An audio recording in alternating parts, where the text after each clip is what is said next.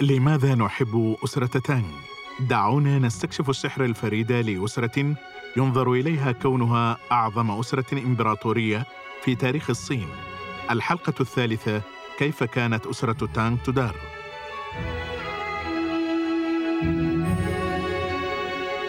معكم أسامة مختار في هذه السلسلة الصوتية. سنتعرف معا على أسرة تانغ ونحاول استكشاف كيف وصلت للقمة وأصبحت الدولة الأكثر ازدهارا وترابطا وابتكارا في العالم. وكيف تمتعت بإرث غني ومؤثر لا يزال قائما حتى يومنا هذا. كلمة البيروقراطية ذات سمعة سيئة هذه الأيام. غالبا ما نستخدم هذه الكلمة لوصف اتخاذ القرارات الصغيرة والقرارات المالية من أجل التوفير. لكن في ذلك الوقت في الصين كان ينظر للبيروقراطية على أنها جيدة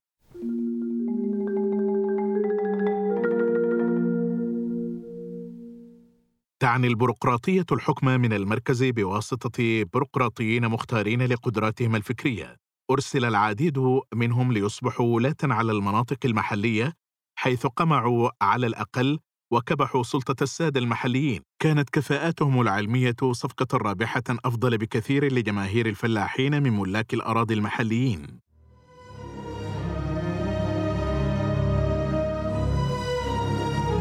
أشار الإمبراطور تايزونغ لأسرة تانغ في وقت مبكر أنه لا يوجد مكان للبيروقراطية باهظة الثمن كبيرة الحجم كانت إدارته بحاجة إلى أن تكون فعالة وتعمل كمحرك مضبوط بدقة.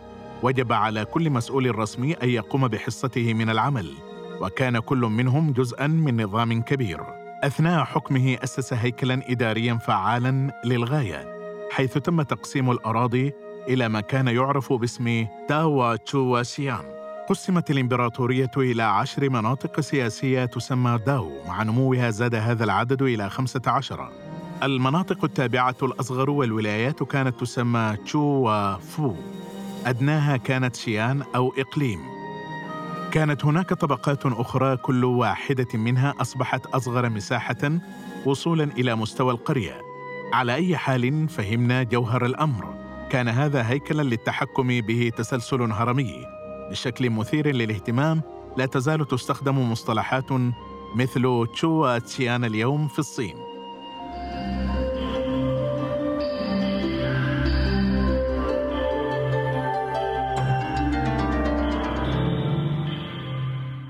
لذلك مع وجود إطار العمل في مكانه كانوا بحاجة إلى خدمة مدنية لإدارتها. وكذلك تم تنظيم المسؤولين في هيكل يضم ثلاث إدارات وست وزارات على رأسها. كان لكل مستوى قيادة ومسؤولو خدمة مدنية. كان هناك خط مباشر للتحكم والمسؤولية حيث كان الإمبراطور يمسك بخيوط الإدارة من أعلى لكن ربما ليس بالطريقة الاستبدادية التي تعتقدها.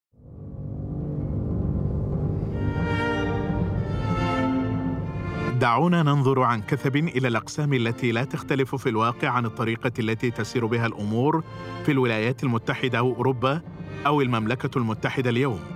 مع تقسيم السلطة بين السلطة التشريعية والسلطة القضائية والسلطة التنفيذية تم تكليف أمين الإمبراطورية بصياغة السياسة وإعداد المراسيم وعادة ما يكون ذلك بأمر الإمبراطور.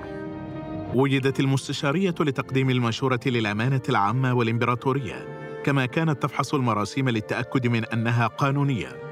بمجرد الموافقة على المراسيم تم تفعيلها من قبل وزارة الشؤون الخارجية التي كانت مسؤولة عن الوزارات الست. في الأساس كان ينظر إليها على أنها نظام مثالي من الضوابط والتوازنات ويديرها أشخاص أذكياء. لقد احتفظت بسلطة الحاكم وأكدت بقائه ضمن القانون. مهلا من أين تأتي الوزارات الست؟ كان لديهم مهمة وضع القوانين والمراسيم موضع التنفيذ في مجالات اختصاصهم وهي الموظفون والمالية والطقوس والجيش والقضاء والأشغال العامة.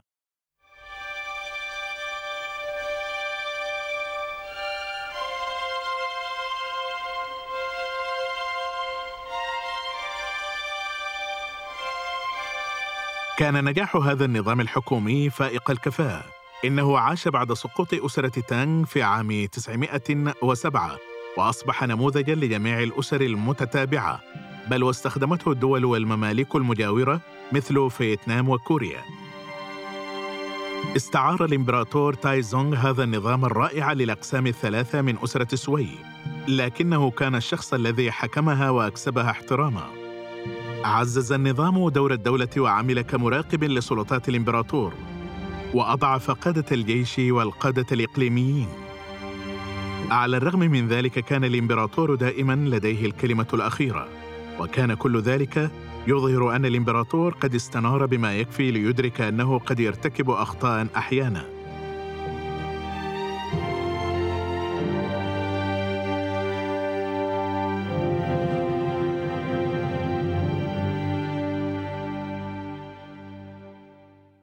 تعالوا معي. دعوني أريكم شيئا. دعونا نتخيل المشهد في المحكمة وهو ما يمكننا القيام به بفضل أصدقائنا فناني تلك الفترة.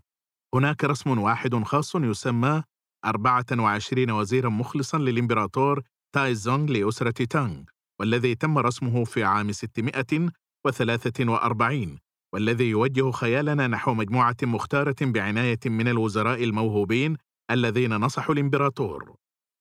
أظهر وجودهم بطريقة ما كيف كان الإمبراطور متيقظا لمشاعر الشعب ورفاهيته إذا كنت تبحث عن نظير اليوم لكانوا هم المحافظون والمماثلون وغيرهم من الموظفين الحكوميين الذين يقدمون المشورة لرئيس الولايات المتحدة. لذا مع هذا النظام الإداري المذهل يجب أن يكون كل شيء سلسا في إدارته. حسنا هذا ليس دائما.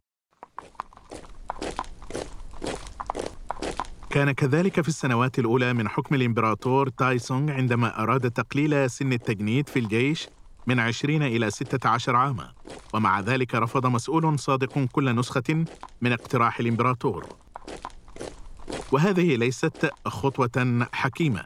إذا كنت تريد التقدم الوظيفي قد تعتقد ذلك لكن هذا لم يكن كذلك. كان اسم الموظف واي تشانغ. احتج بأن تقليل سن التجنيد من شأنه أن يستنزف إعادة الخدمة العسكرية للبلاد ويترك البلاد عرضة للخطر في أي أزمة مستقبلية.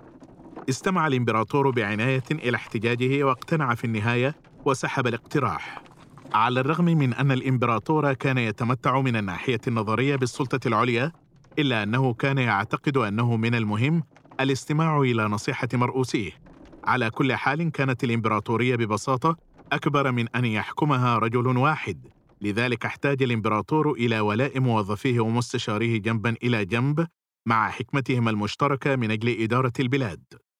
لذلك أصبح واي تشونغ من أكثر الناصحين المؤتمنين بالنسبة للإمبراطور تاي تونغ الذي كان يعرف بالموظف المحتج.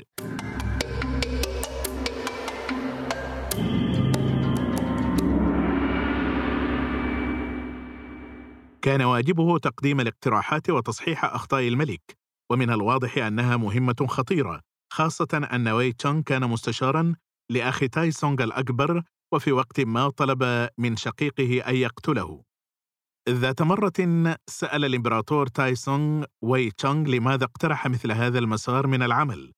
أجاب وي تشونغ بأمانة أن الأمير الراحل كان يجب أن يستمع إلى نصيحته إذا كان قد فعل ذلك لكان على قيد الحياة وإمبراطورنا الآن.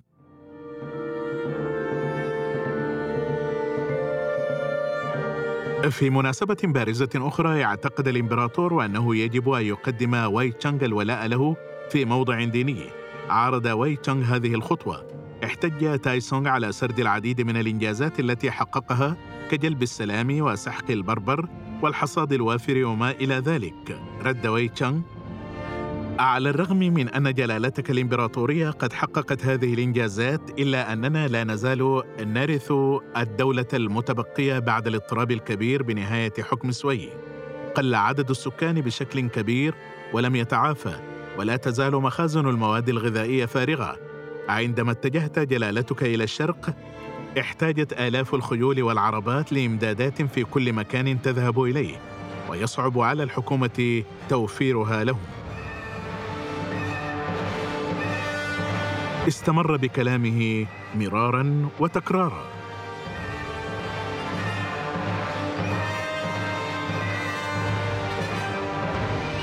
تعد هذه صفعة للإمبراطور.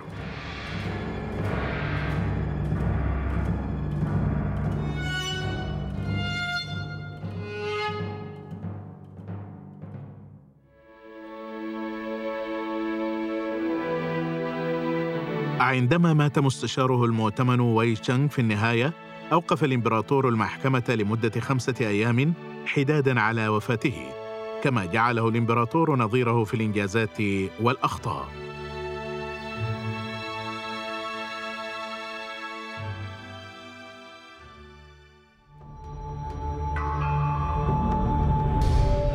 كان هناك عاملان مهمان ساعدا على نجاح إدارة تانغ الإمبراطوري وهذا الذي سوف نناقشه بالتفصيل في هذا البرنامج لاحقا. أحدهما كان نظام الامتحانات الإمبراطورية المبني على الدراسات الكونفوشيوسية والتي أصبحت الطريقة الوحيدة للحصول على وظيفة حكومية. كان هدفهم هو تمحيص الأشخاص الأكثر ذكاء وكفاءة ومنحهم وظائف رسمية. كان العامل الحاسم الآخر هو سيادة القانون. قام تاي سونغ بتدوين النظام القانوني ووضع عقوبات ثابتة على التعدي. أعطت القانون مزيدا من العدالة. قد يبدو من المنطقي عدم الإساءة إلى سلطة الأباطرة لكن الإمبراطور تايسون كان فريدا من نوعه.